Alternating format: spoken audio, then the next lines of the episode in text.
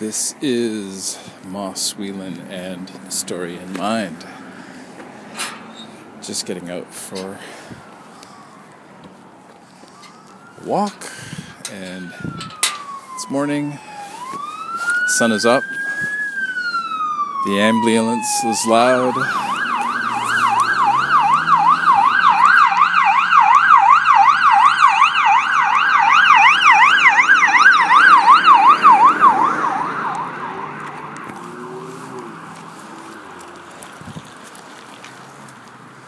and I am dictating.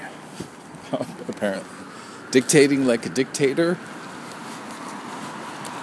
My dictates.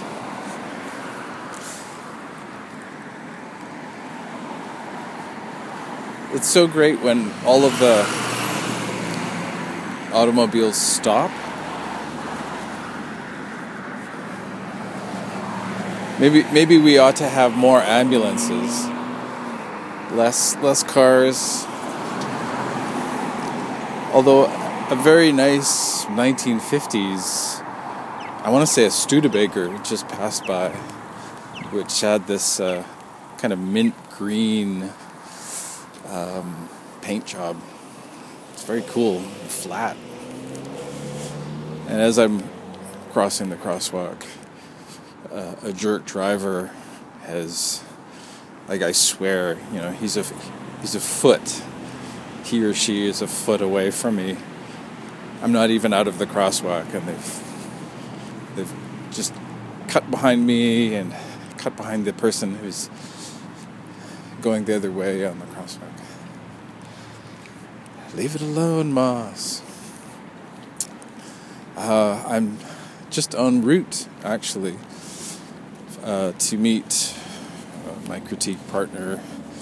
I'm not sure if he feels the same way. I, th- I, think he's on board with this. But uh, I, I, think that he's doing a much better job than I am. Uh, he's, uh, to my mind, like he's got a solid, I have a solid project, but that uh, I present each time we meet. I present something. Um, with my uh, Terrapin book, my second Terrapin book, I am making strides, but it's sort of like a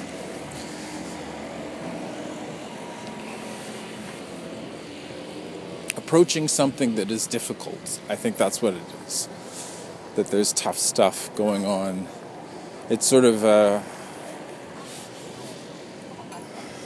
working through one's own issues. Like, say, it's weird because it's always weird that way because it's. Uh, I'm, I don't intend to. I'm not sort of starting off.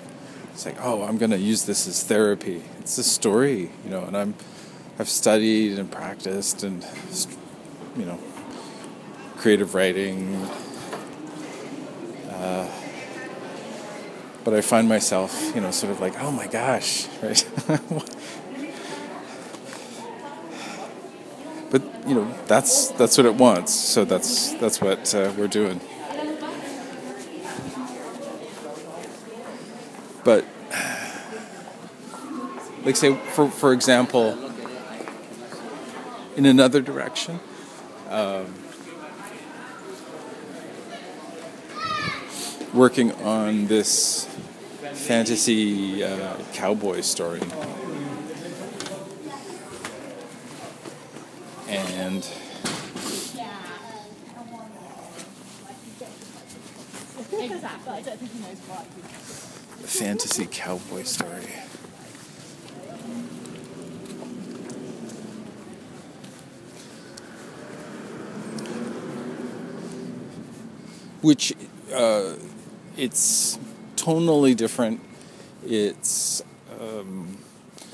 you know a different subgenre of fantasy.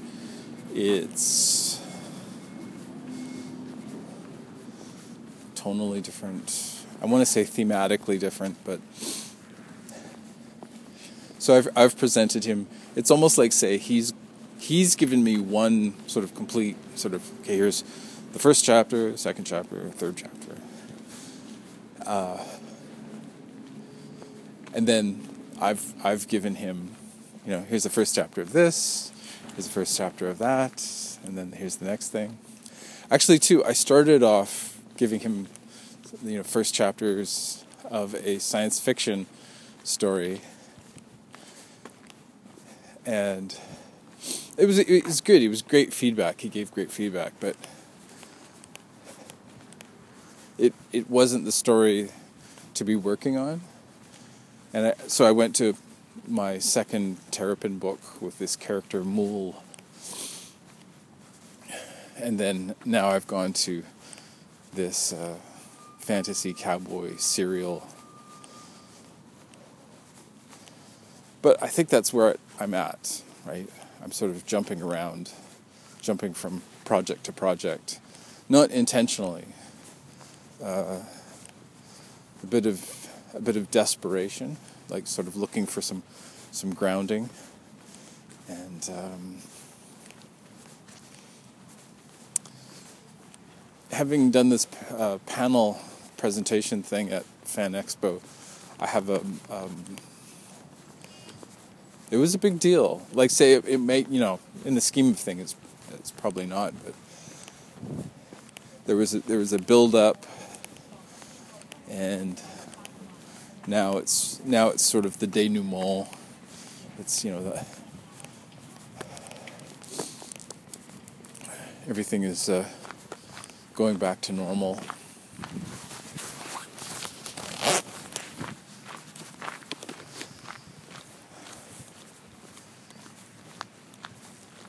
It's, it's just a there's just a slight um, brisk breeze in the air, so it's, you know, it's just a, a little bit of wind chill right now. It's a lone gray seagull, some grayish brown seagull. Yeah, I think it's alone. Just walking on the grass.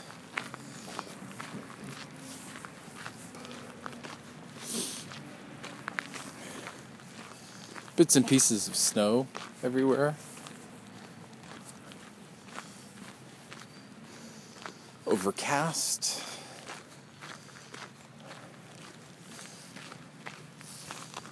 Yeah.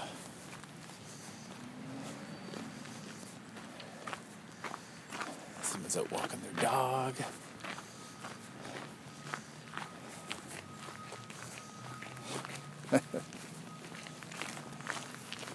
Investigating. They're investigating the tree. So, hmm. Who else has been here besides me? Maybe I should leave my mark.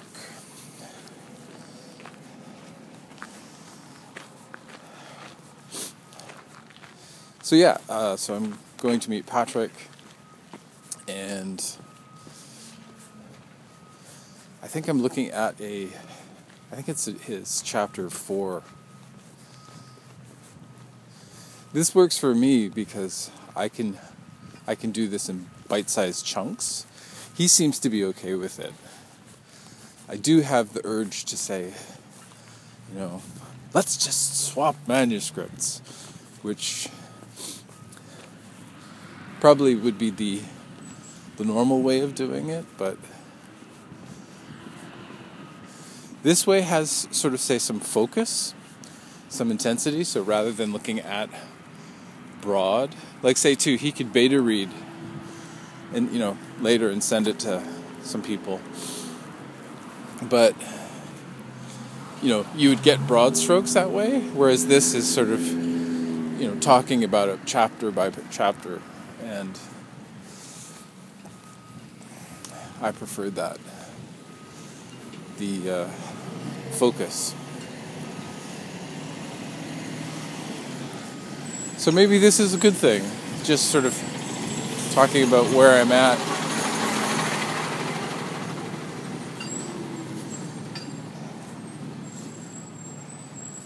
Because of this uh, weird reading thing, this uh, problem I have.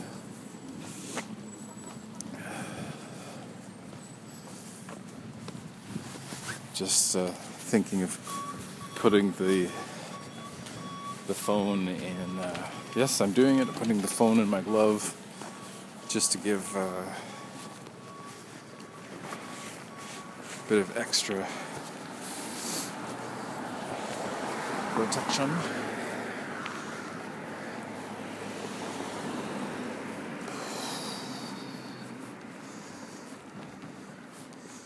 So we're meeting up at uh, a local coffee shop.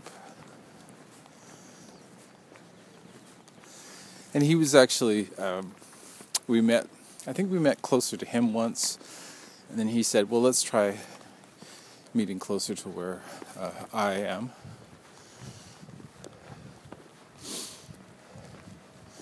I'm not driving. Uh, I could drive, but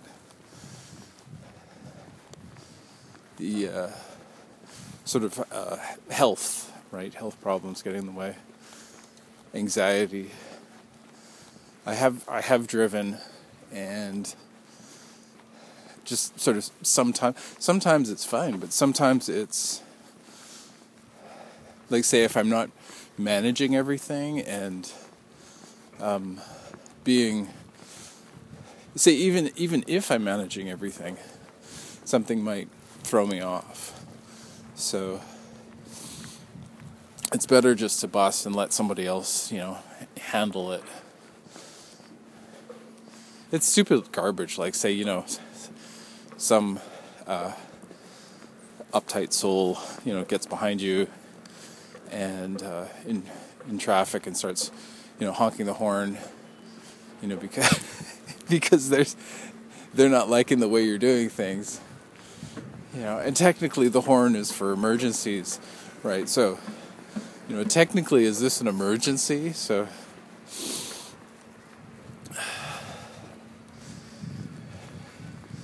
and and not being in my own jerk state, right, where I get uh, hyper vigilant, right? Because that's a that's a PTS PTSD, yeah, PTSD thing, where you suddenly switch into this, uh, know, oh my gosh, everything is you know falling apart but it's it's hyper, it's hyper vigilant, and I don't think that. I think for you know each, I'm sure for each case, of course, it's you know slightly different. There's variations and.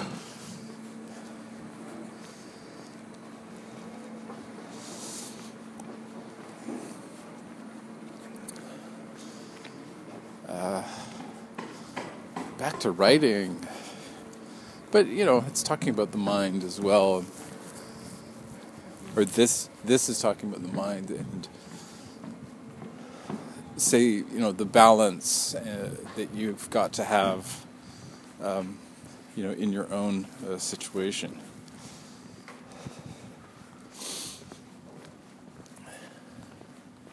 And so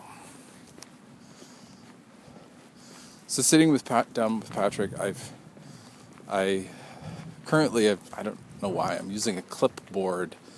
Um, I think it's because I like to go through the pages. Uh, in a different way that say you you know you put them in a binder and there's order. So I have a, sort of a pile of paper and I'm flipping back and forth, and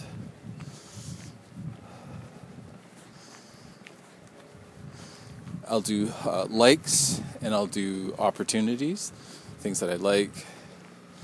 And I'm switching more for opportunities. I'm switching more for uh, towards uh, comments. Another doggy. Hello, doggy. Uh, switching towards asking questions, right? To sort of to to find out, um, but also sort of saying, it feels to me like right. Um, one example in dialogue um, for Patrick.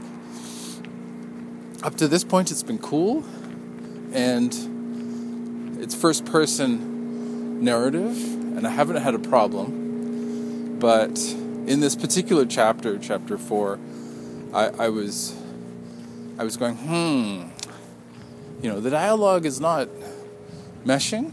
It, it doesn't sort of fit with. Uh, and two, if it's supposed to be, if the dialogue is uh, that the character seems mature uh, for her age, and so, but if that is the case, then for me, I think I, I'll probably suggest okay, go back and set it up like that. Um, it just doesn't feel like it's supposed to be this way.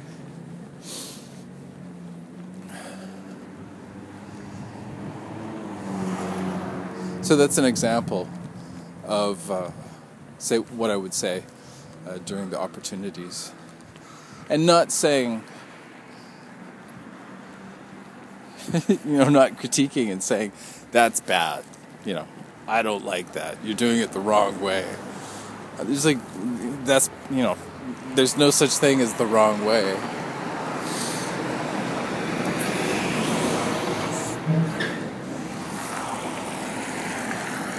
I was gonna say, I was gonna say, there's there's my way or the highway,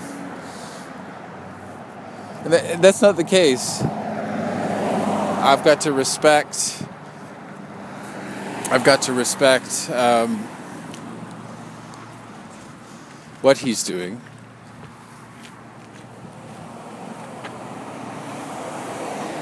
Damn it! I'm trying to cross at an intersection, and it's it's just not working.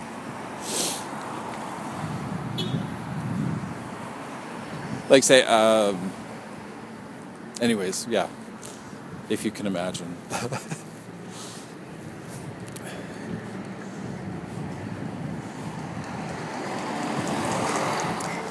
Oh. We're already here. Well, that was swift. But that's good. I can I can get a. Hopefully, I can snag a a table. The last time we were here, we were too close. I I think we are too close to the uh, baristas, so we you know sort of trying to talk over this screaming espresso machines.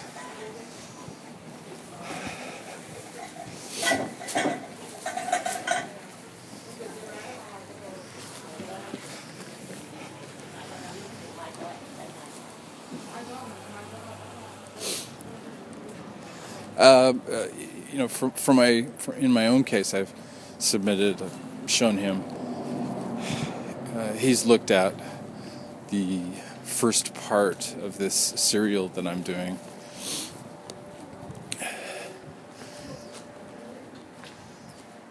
And I'm actually encouraging, um, like say, I'm I'm open to suggestions about structure because I have this flashback that uh, naturally occurred, just part of the process. And so now I'm uh, taking it apart. Like, like, say, look, I'm looking. The feedback I'm looking for is like, what works best? Is it is it best just to sort of start and not have uh, a, a flashback? Because where it's at right now, um, the scene is this surrounding scene is I think would be uh, at the beginning, somewhere in the beginning of the third act, as I've, I've plotted it out, very roughly plotted it out. Uh, that there's this chase that's happening. This um, the main character is on a on horse, has this baby. They're riding along. Main character's all bruised up. uh, but he's uh, rescued this kid, and behind them they actually have an, an army uh, behind them. Uh, cavalry, flying Nazguls, that kind of thing. And they're racing towards a hill, and then we have uh, the flashback, and then after the flashback, we we return to this and ap- ap- approach uh, the climax, or get a little bit closer to the climax. All right, uh, so talk to you more in a bit.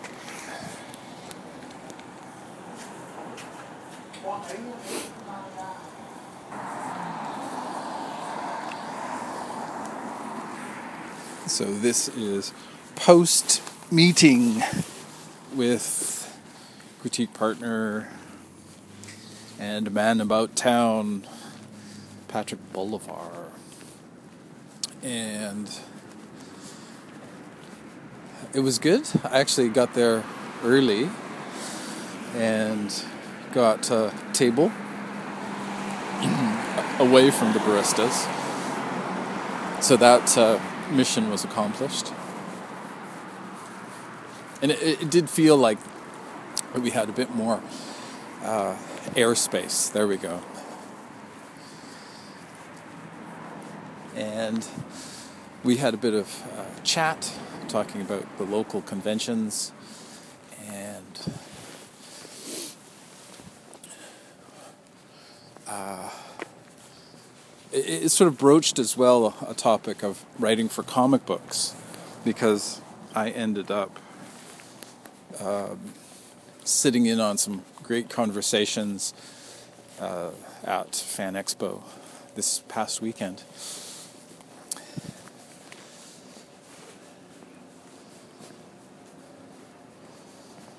Ah, come on, brain. So I, I went first and had my notes on a little clipboard and I gave uh, likes, things I enjoyed, and then we got into the opportunities. So I got to ask uh, uh, questions and clarify uh, a few areas. One, one of the things that I like about working with uh, Patrick is that, um, and, and, and to myself, that, you know, it, there's no defensive, like, say, um, I'm trying to even think if at the beginning, like, uh, Patrick has, he's done um, creative writing workshops, um, doing constructive criticism, uh, workshopping. And so maybe it's coming from that that he has experience with it, but um, I don't remember, you know, any sort of defensive moments where he's, uh, like, say, you know, that I'll sort of say, I, I didn't understand this part. Um, it's more of a conversation. Uh, also, too, I'm going for clarification when I'm talking about opportunities. I'm I'm looking for, say, a greater understanding of, say, you know, oh, why did you make that choice? Um, and yeah, it it turns into a discussion. Like I I mentioned uh, voice in, in dialogue. I think I mentioned earlier in this episode, I mentioned that one of his his main character that you know she, suddenly she's talking. Seems to me she's talking in a mature sort of voice and tone. So we had this discussion about it where. Uh, you know, so I was asking, you know, well, how old is she? And and then he was informing me that his main character, Talon, is how old is she? I think it's that she's about 17 and that that actually does help. That does help me And then we sort of had this discussion about sort of snarky teenagers and adults sort of attempting to corral and rein in the um, the teenager, and you know that it's it's all about power. You feel that you are mature, that you are an adult, you're ready to take over. In the um, in the culture, in the environment uh, of the story, in the culture and the environment. Uh, you know, people don't live a long life. It's it's a harsh environment. This uh, fantasy world that he's created, and it, it it does have a medieval quality to it, and um, you know there's there's wild beasts. There's you know dangerous um, the environment is dangerous. And so unless you're really careful and you know really have good genes you're really healthy um, you're not going to live a long life so uh, you know say that one matures quite quickly and and and two she might be his main character might be considered a uh, a woman, even at 17, right? That she's considered an adult. There are enough moments where I feel, you know, that that's not the case, and so if he, if he wants it that she's, I and too, I, I, ultimately I feel that his main character is not an adult, or say maybe she's like right on the, on the cusp, right? That her fa- her family is you know, kind of resisting that. But I, I think it was a good conversation because it sort of say, you know, he's he's got to clarify these things for the reader, or not. You know, I could be totally wrong. It really comes down to, um, you know, if if my if my sort of read of it, if my if my perception you know, do I have a bias? You know, what what is my intention? And uh, also, too, uh, say when he's sending it out to beta readers, that to sort of get a wider scope, that say, I guess I guess I could be considered an alpha reader, maybe I'm not sure.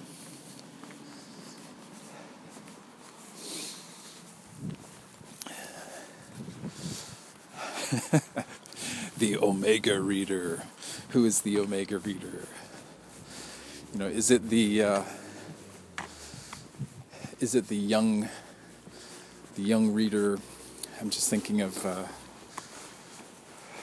I've been obsessing about the golden age, one's golden age.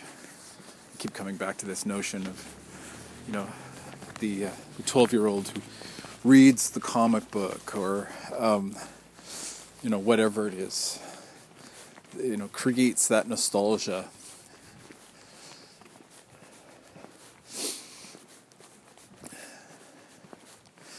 so uh, it was interesting too because I, I actually missed a couple comments one of the comments i gave was uh, something I noticed and I, I, liked, and I said, you know, keep doing it this way, is that there's um, peaks of physical action, danger. Uh, say, like one chapter is very active, and then one uh, chapter is less active, more dramatic. It still has conflict, like, you know, both chapters have conflict. But we have like peaks and valleys. And you know that's not to say that the whole chapter is like that but just that there's a moment uh, you know of each. Uh, another one is that you know constant conflict. Uh, it doesn't and two it doesn't have to be um, physical conflict uh, like it could be say friends or family um, romance but that there's this conflict, even friendly conflict. You know, this uh, joking sarcasm. Um, another bit of feedback was uh, keeping it page turning, right? The, and and so far that's been successful. I think in Patrick's case is that, like, say I, I want to keep reading. He ends it on this note of where there's questions. You know, and this is uncertainty, and I just want to keep going, and I want to keep reading, and I want to um, get. I want to get deeper into it. I want to get. I want answers, right? And uh, you know, so that you know, good signs all around. Uh, then uh, Patrick uh, gave me feedback, and I was really I'm, I, I feel like, say, you know, i am writing something, editing it, that is important to me.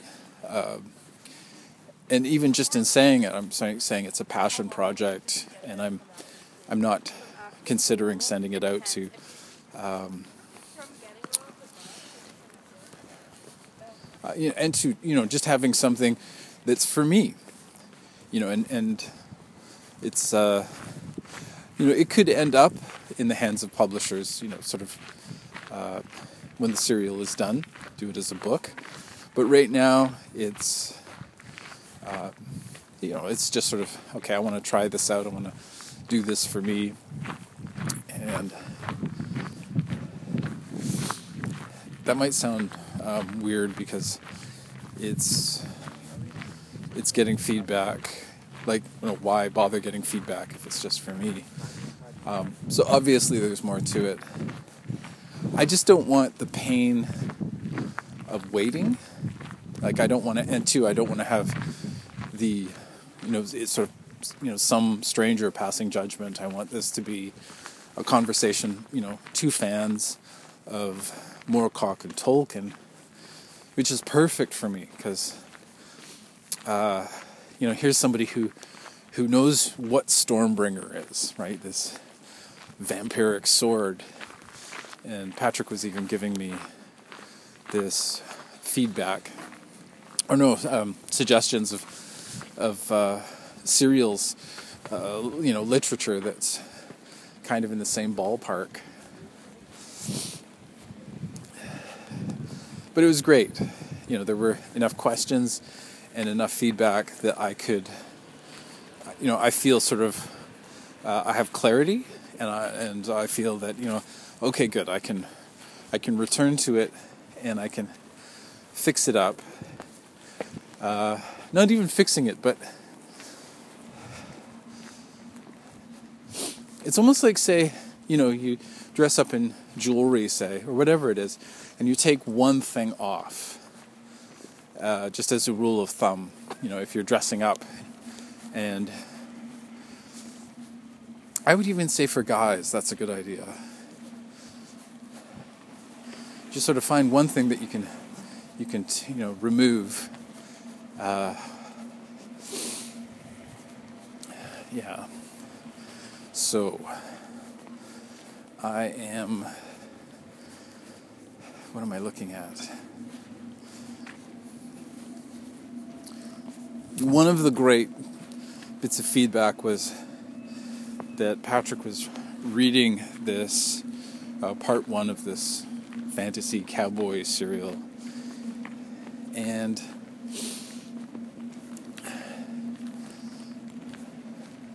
so he's uh, the, the way I've done it is I have this. I'm, I'm seeing something that looks like this giant hat. I'm, I'm digging it. This is great. I'm loving it. Yeah.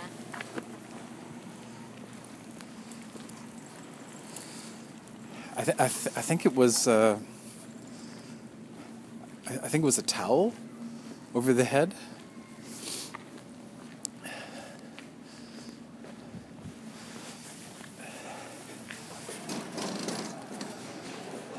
Anyways. I think there was a couple cadets. I think there's a couple young adults in camouflage, wearing berets. They might have actually been soldiers. Uh, and two, uh, one of them was a young uh, Asian woman, and there was a a young uh, white guy.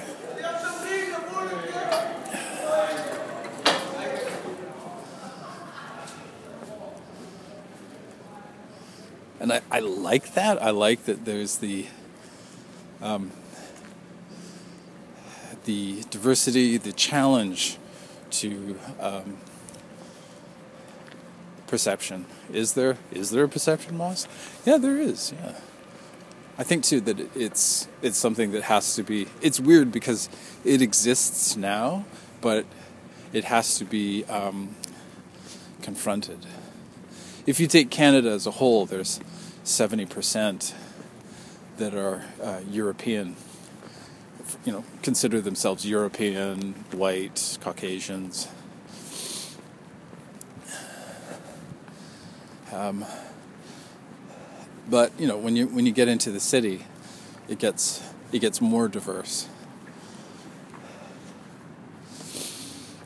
Uh, I think too, say when you're when you're living off in the boonies or the sticks, you know, you're or say you know you're not uh, you're not living in that diversity, and say somebody from outside of it, you know, they grow up without that, and then they they find themselves in you know one of the big cities. I always think Toronto is bigger back east, and then here in the west, Vancouver. And all of a sudden, you know, you're confronted with this diversity. People who you've, you know, never met. You know, you've received the imagery through, you know, various government uh, or say you know we have our national TV and radio. Also, too, though locally we have a fairly diverse mix representing. So we have uh, various ethnicities and various races, uh, and uh, how can I say? Uh, oh, uh, LGBTQ plus and religions. There we go. I think I covered it all. That that you're not going to experience, like say, you know, for me, my my thousands of cousins in Saskatchewan. That you know, I have a very different experience, um, you know, than they are going to get. We still have the same sort of um, like say we are set up, uh, you know, via the government, via the national television. For example, one example is uh, I think it's called Kin's Market, Kim's Market, and it is a, uh, a sitcom with uh, Asian Canadians, specifically Korean Canadians, and I saw, I remember seeing the first season, and actually it was so inclusive, and it was, it had a lot of great uh, Korean moments. But it, it's just sort of like the national agenda compared to what do I mean by that? It's like the the government. I'm just thinking maybe we'll just keep walking. I'm just gonna drop off my my backpack. Yeah. Let's let's keep walking. Walking and talking.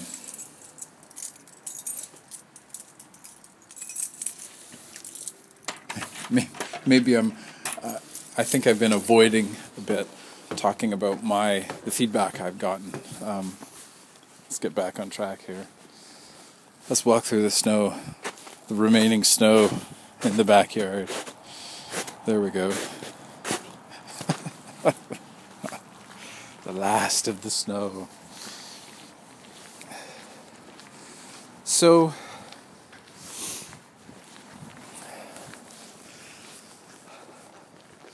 so one of the bits that was important to me was say I had just naturally I had written something and it was bookended and what I mean by that was there was a scene at the beginning and a scene at the end that was actually pretty close uh, to the climax of this serial. So I'm just going through this and going, yeah, okay. Right. So we start off with this scene as this horse is uh, galloping and we're trying to get away from. And two, I, I've learned that horses actually can't gallop like forever. And uh, so I, I have a moment where they stop and look back and see this army pursuing them. And they, they're rushing towards this hill. But as I went along, I had just had this feeling of, uh, oh, it feels like I should be just concentrating on the flashback that happens, where we have this magic sword that is being forged.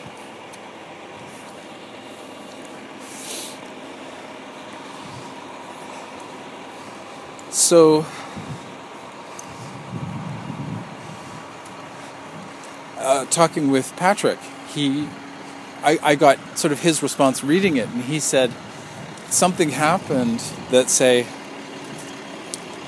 you know, the bookend has them reaching the hill, you know, and achieving, you know, they sort of all this, you know, these weapons and stuff are hidden on the hill, and just having this sort of moment of preparing for this battle, you know, this one person with all of you know this power and magic is now facing off a thousand soldiers and demonic uh, enemy. And, and and Patrick said, you know, in my imagination, I know how this ends. I don't have to read anymore. It's sort of like you've you know by by having us so close to the climax, you know, I'm, I'm sort of filling in the blank. And I was like, there we go. That's, it was sort of my gut feeling, but I could not um, rationalize. I could not sort of, because, you know, I, I'm working, I'm, well, oh, there it is. It's the, um, you know, the outside versus the inside. It's the, uh, I'm being subjective, you know, so I can't see it the experience, but he's being objective and he's telling me, you know, it's all great, but now I don't need to read anymore, right? I've just imagined the ending. And so my, my next step is to cut these two bookends. So it's no longer a flashback, we actually start inside the. Uh, uh, we start inside the uh, the beginning of the story, which is arriving at this island where this magic weapon is going to be made. So that that's a really that's an, an example of um,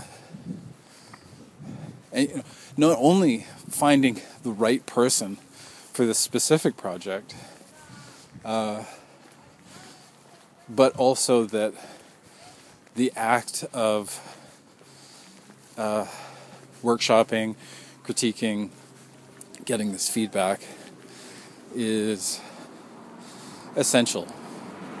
You know, getting an objective opinion, you know, somebody who's outside of it. Also, too, outside of it is a fan. Uh, you know, he he was spitballing ideas, like sort of saying, "What about this? What about that?" And that was exciting because all of a sudden it was like there's a collaborator there. And uh, mutually, I feel that way about his. You know, I, I found myself jumping in and saying, What about this? What about that? And, you, you know, you can do a bit of that, but ultimately it's the, it's the other person's thing. You know, it's it's the other person's uh, deal. but but I myself was uh, open to it and tickled, right? Uh, because he was, you know, going off this way, that way. Another great suggestion was uh, th- there's this arrival in a boat. Um, ultimately, he said, More, right? I want more. Tell me about this boat. You know, what is this boat about? Is it. Uh, give it a hit of detail, uh, which is something that I harp on about when I'm reading about a character. I want, I want one hit of detail. That's not a uh, woodpecker. That sounds way too mechanical. But maybe we have robotized, uh, kind of like urban songbirds, right? We have urban woodpeckers that get paid, right? You know, they build houses that's awesome. See these robots flying around, um, hammering, hammering together houses. And then you have the painting birds who come and use their wings to paint the house and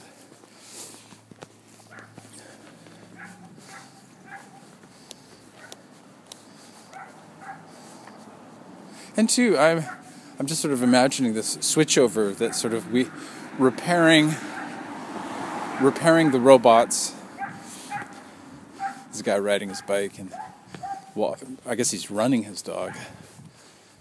It seems to be working out.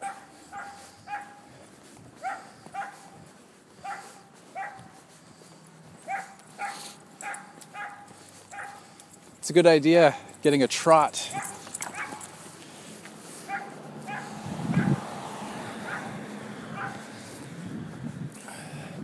I think I think it would be a good idea because the the dog is getting a bit more exercise. Meanwhile, there's a a dog in a yard. I'm sure it's uh, you know bark versus bite as well. I hope.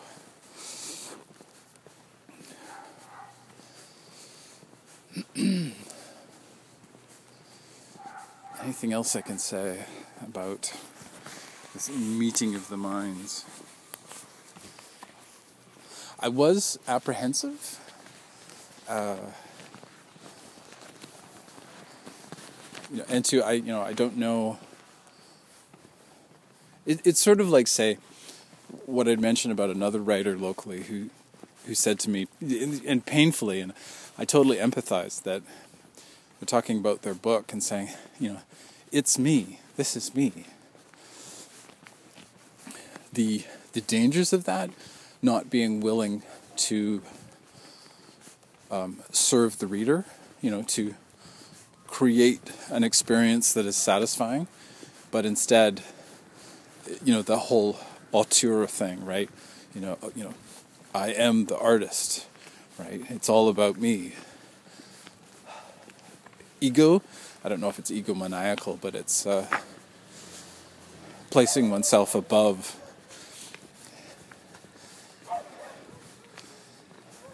and to the the writers on, online who are adamant, right? You know about putting putting stuff out that's low quality and and uh, not to them, of course, not to them, but to the reader. You know, sort of, it's not about the reader; it's about the writer. And um, some of it gets vicious, right? You know, we should all stand up and salute these brave you know writers who go off to struggle. And my part, my response is, you know, that's that's show. I mean, and too, I, mean, I don't mean show and tell, but that's it's just sort of, it's the appearance of, of you know the hard work. Sort of say, doing one draft, and then sending it to get proofed, copy edited, and then you end up with um, something that you know. Of course, you know the reader doesn't like it because it's not for them. It's not about them. It's not pandering to them. That said, there are some people who have that ability, right? They're just natural born storytellers. That said, all of, you know, these amazing works of uh, fiction that we read, they go through the process. All your Harry Potter, I was going to say all your Harry products, uh, but all the Harry Potter books went through drafts, right? They, it wasn't just written and then published. You know, spell check, check the grammar, punctuation. Uh, it was intensely looking at story. They want to create a product. They want to create a brand. You know, they want uh, a franchise. They want movies. Uh, and this it's a terrible, um, terrible feeling, terrible lesson. Uh, discipline. Yeah. Uh, for example, here's me. I've written something. I've rewritten it. I've um, I've shown it to people, right? You know, my first couple drafts, and I showed it to people and say, "What do you think? You know, is this is this going somewhere?" Getting initial feedback. You know, then I I, I make this other draft and then show it to um, you know this next beta reader, and then you know make corrections. And now I'm showing it to, and two I don't want to say corrections, but um,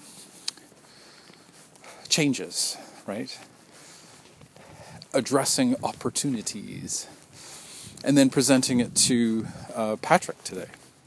You know, and getting his feedback. Some yeah, so his response about the ship that we arrive in, you know, one hit of detail that reveals uh, the inner uh, nature of this character. In this case, it's a ship. You know, it maybe it's a magical ship. Maybe it's a um, it's sort of iconic, like uh, the Dawn Treader, or I'm thinking of the little boat in Wizard of Earthsea. Uh, or something like, you know, it could be the Millennium Falcon, right? That we're going to reuse this uh, ship. And it got me thinking about, you know, yeah, how did he get here? He, he had other comments like, there's a, a horse in, on board.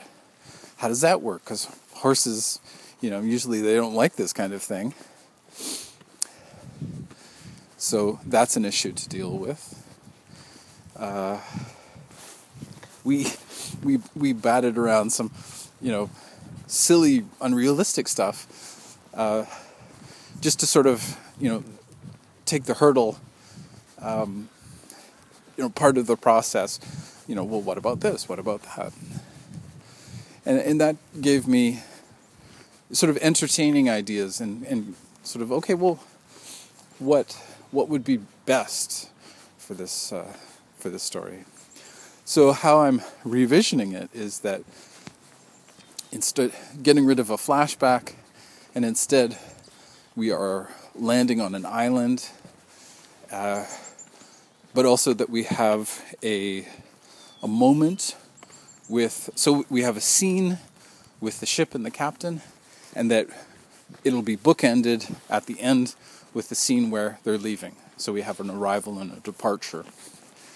And on board this ship, there's Patrick has this sense of humor. He was he was just describing this uh, uh, some sort of you know comedic people who are running the ship. Right, everything is pretty dark except for these um, these sailors that have this sense of humor. Uh, and I adore that. I, am right there.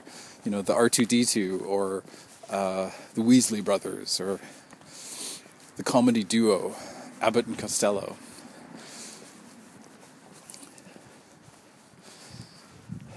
So what, what can I say? What can I say about this? Just sort of wrapping everything up. I think we're in that zone. Yes, we have five minutes left. And let's let's uh, start heading back.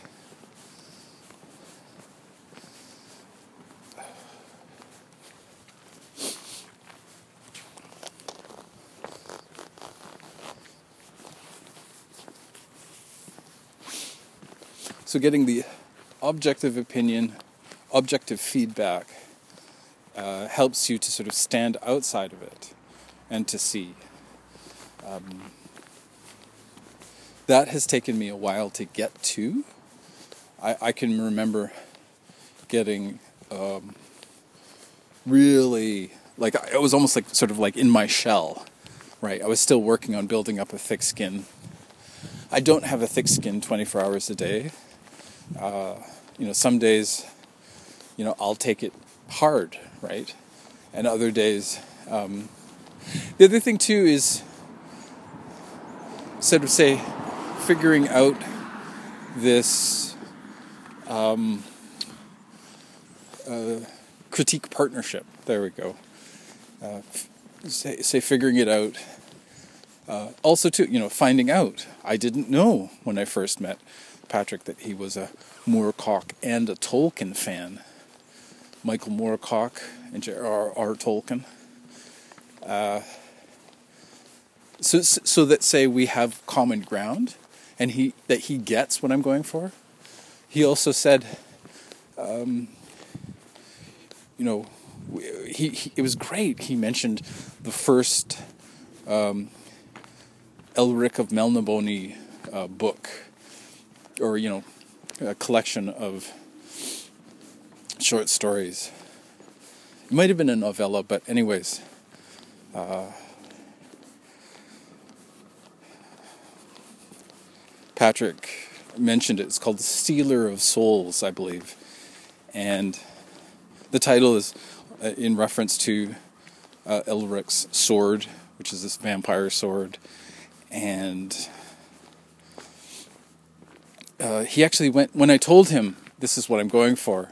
We emailed uh, before meeting. He actually went and looked for the book, and at the at the beginning of it, there is a prologue, which is sort of uh, harkening back to uh, an older style. Right, it sets up this tone.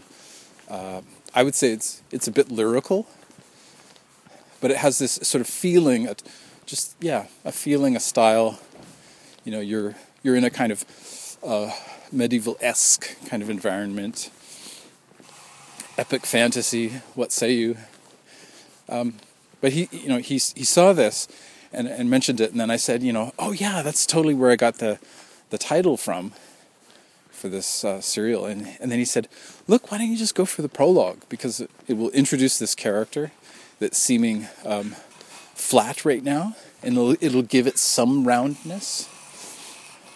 And to part of the process that just helps me to um, approach it. And two, that was the general upshot. Was he was saying, uh, "I need more." You know, the main character, whose name's Corvus. He's, you know, I, I, I know this huge backstory, but um, you know, there's a whole manuscript that's been written, a whole novel. And I think too, it's that sort of, I know this, so I feel that I don't need to, you know, I don't need to talk about it. And, but here it is, you know, the objective feedback is, no, no, you know, we need to know all this. Put it in the prologue. Tell us what happened. You know, uh,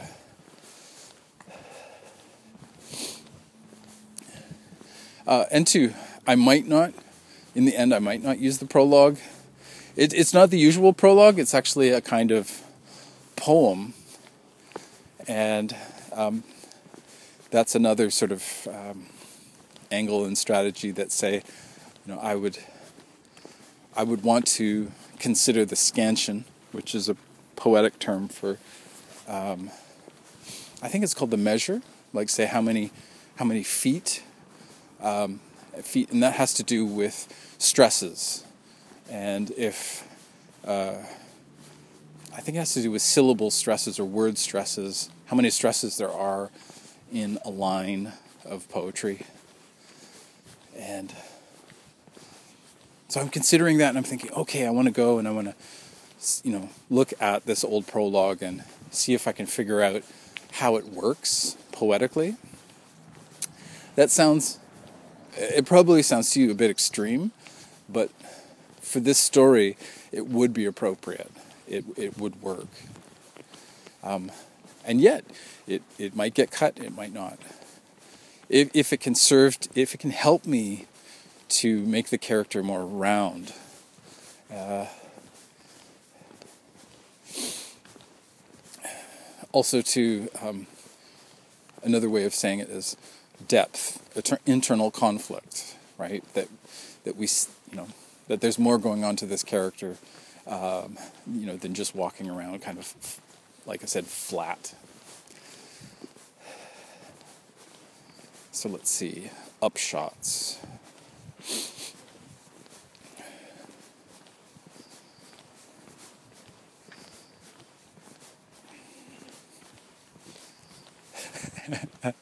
I'm getting stared down by a dog. Hello. What's up? Hi. Yeah. What, what what's your dog's name again? Toby. Is it Toby? Toby. Hi Toby. Hello. Hey. Good to see you. It's like a, a snowy dog like from Tintin. Is uh, is Toby from Vancouver? Uh, yes. Oh, there we go. From Vancouver, but he was bought. They bought him in Edmonton. Oh. Edmonton. Okay. All right. So Edmonton. so Alberta He's dog. 12 years old. Ah. Yeah. Not, not. It's get, getting older. Yeah. oh, yeah. Exactly. This old. He's some problem with his ear.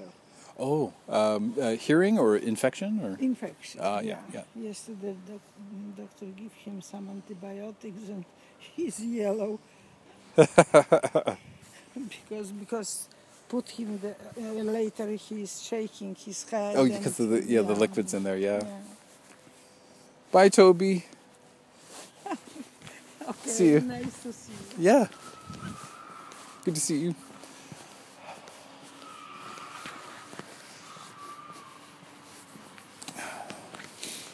The dogs of my neighborhood.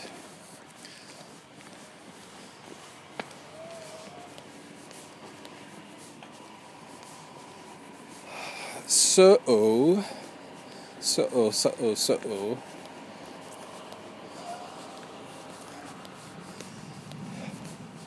Let's see.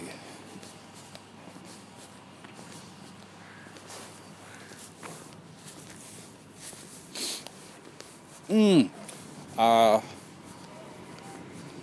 I, I've had a history of, like, say, I've I've done um, workshops. I've uh, I've had I don't know if I've had critique partners, but I remember sitting down with say groups and we would email our stuff to each other, and then we would um, do a kind of uh, critique. And I suspect that this has been kind of an evolution, and slowly figuring out. Um, because into I've I've attempted to work with various people. I remember a, a sad time was I was doing um, I was working with another guy. We'd actually signed a contract to work together for a year to develop a TV show, and we got to a point where you know one day the other guy said to me, "I've got nothing," right, and that was it was a you know, I'll chalk it up to experience and, and, just sort of say, you know, that that happens, right? Where you reach a point where, you know, that say, you know, the other person uh, is unable to. Um, also, to I think it's that say, we had we had reached a sort of a terrain where he couldn't go. You know, it could be emotionally or just that it was sort of beyond his um, abilities, and that uh, writing partnership uh, didn't continue. And two, the, the you know the bridge is still there, and he's gone on to do other things. I think too, it, it's sort of say you f- you find out um, what your strengths are, you know, strengths and weaknesses. Uh, it's like any sort of friendship or working relationship. I've I had a um, a business. I was trying out uh, uh, paper making, paper making and bookbinding. It it it fits because of the um, you know writing and books and you know I was I would always have a notebook. You know I I think I actually no I I don't always have a notebook. I've gone I've gone a bit digital now. Um, uh, but in that case, I had uh, two partners, right? So I started with one partner who who decided to leave the business; they weren't interested, and then I got another partner, and then I left um, because of the same reason.